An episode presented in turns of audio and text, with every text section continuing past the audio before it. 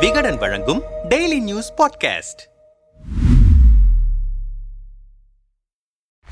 ஆறுமுகசாமி ஆணையம் அறிக்கை. தமிழக அரசின் அடுத்த மூவ் என்ன? கடந்த இரண்டாயிரத்தி பதினாறாம் ஆண்டு முன்னாள் முதல்வர் ஜெயலலிதா உடல்நலக் குறைவால் காலமானார். அவரின் மரணத்தில் மர்மம் இருந்ததாக அப்போதைய முன்னாள் முதலமைச்சர் ஓ பன்னீர்செல்வம் குற்றம் சாட்டினார். இதையடுத்து இரண்டு அணிகளாக பிரிந்திருந்த ஓபிஎஸ் இபிஎஸ் இணைந்த பின்னர் இரண்டாயிரத்தி பதினேழாம் ஆண்டு செப்டம்பர் இருபத்தி ஐந்தாம் தேதி ஓய்வு பெற்ற நீதிபதி ஆறுமுகசாமி தலைமையில் விசாரணை ஆணையம் ஒன்று அமைக்கப்பட்டது. இந்த ஆணையம் ஐஏஎஸ் ஐபிஎஸ் அதிகாரிகள் ஜெயலலிதாவின் அண்ணன் மகள் ஜே தீபா தீபாவின் தம்பி ஜே தீபக் ஜெயலலிதாவின் போயஸ் கார்டன் இல்லத்தில் பணியாற்றிய சமையலர்கள் உள்ளிட்டோரிடம் விசாரணை நடத்தி சாட்சியம் பதிவு செய்தது. இதேபோல் அப்பல்லோ மருத்துவர்கள் தொழில்நுட்புணர்கள் உட்பட நூத்தி ஐம்பத்தி ஒரு சாட்சிகள் மற்றும் பிரமாண பத்திரம் அளித்த எட்டு பேரிடம் விசாரணை நடத்தி சாட்சியங்கள் பதிவு செய்யப்பட்டன. இதில் சசிகலா நேரில் ஆஜராகாமல் பிரமாண பத்திரம் தாக்கல் செய்திருந்தார். சுமார் நான்கரை ஆண்டுகள் கழித்து ஜெயலலிதா மரணம் தொடர்பான முழு அறிக்கையை கடந்த ஆகஸ்ட் இருபத்தி ஏழாம் தேதி முதல்வர் ஸ்டாலினிடம் நீதிபதி ஆறுமுகசாமி வழங்கினார். சமீபத்தில் அமைச்சரவை கூட்டத்தில் அறிக்கையை தாக்கல் செய்வதற்கு ஒப்புதல் பெறப்பட்டது. இதையடுத்து சட்டப்பேரவையில் ஆணையத்தின் அறுநூத்தி எட்டு பக்க அறிக்கை கடந்த பதினெட்டாம் தேதி தாக்கல் செய்யப்பட்டது. அந்த அறிக்கையில் சசிகலாவின் உறவினரான கிருஷ்ணபிரியா அளித்த சாட்சியத்தின்படி சசிகலா ஜெயலலிதா இடையே நல்லுறவு இல்லை. ஜெயலலிதா மருத்துவமனையில் அனுமதிக்கப்பட்ட பிறகு மருத்துவமனையில் சசிகலா உறவினர்களால் பத்து அறைகள் ஆக்கிரமிக்கப்பட்டிருந்தது. சிறந்த சிகிச்சை அளிக்கப்பட்டதாக கூறப்பட்டதை தவிர அப்பல்லோ மருத்துவமனையால் வேறு ஆதாரங்களோ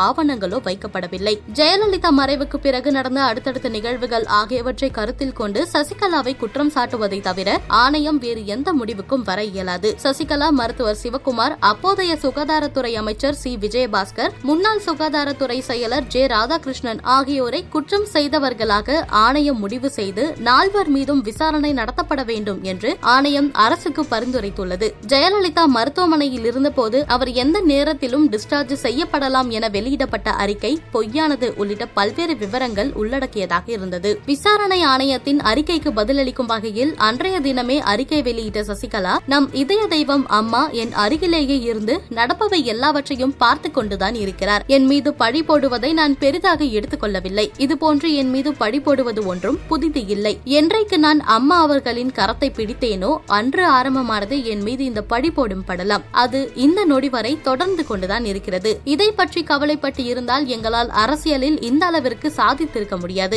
ஆனால் அதே சமயம் என் அக்கா நம் புரட்சி தலைவி அம்மா அவர்களின் புகழுக்கு களங்கம் ஏற்படுத்துவதுதான் எனக்கு மிகவும் வேதனையாக இருக்கிறது. புரட்சி தலைவி அம்மாவின் மரணத்தை சர்ச்சையாக்கி அதற்காக ஒரு விசாரணை ஆணையம் நீதியரசர் ஆறுமுகசாமி தலைமையில் அமைத்து அதன் அறிக்கையும் அரசியலாகிவிட்டார்கள். தற்போது இவர்கள் பங்குக்கு என்னை விசாரிப்பதாக சொல்கிறார்கள். எத்தனை முறை எந்த வடிவத்தில் வேண்டுமானாலும் அம்மா அவர்கள் மரணத்தை பற்றி விசாரித்துக் கொண்டே இருக்கலாம். ஆனால் உண்மை என்றைக்கும் மாறாது. நம் அம்மாவின் மரணத்தில் எந்தவித சந்தேகமும் கிடையாது. அம்மா அவர்கள் உடல் குறைவு ஏற்பட்டு மருத்துவமனையில் முறையான சிகிச்சைகள் அளித்து நன்றாக குணமடைந்து வீட்டிற்கு திரும்ப இருந்த நிலையில் துரதிருஷ்டவசமாக நம்மை எல்லாம் நிர்கதியாக விட்டு சென்றார் என்பதுதான் யதார்த்தமான உண்மை. இந்த யதார்த்தத்தை கழக தொண்டர்கள் பொதுமக்கள் அனைவரும் புரிந்து கொண்டுள்ளனர் என்று கூறியுள்ளார். ஜெயலலிதா மரணம் தொடர்பான அறிக்கை வெளியாகியுள்ள நிலையில் தமிழக அரசின் அடுத்த கட்ட நடவடிக்கை என்னவாக இருக்கும் என்ற கேள்வி எழுந்துள்ளது. இதுகுறித்து திமுக செய்தி தொடர்பு இணை செயலாளர் தமிழன் பிரசன்னா நீதியரசரின் ஆணையம் யார் யாரெல்லாம் குற்றவாளிகள் என்பதை அடையாளப்படுத்தியிருக்கிறது. அந்த காலகட்டங்களில்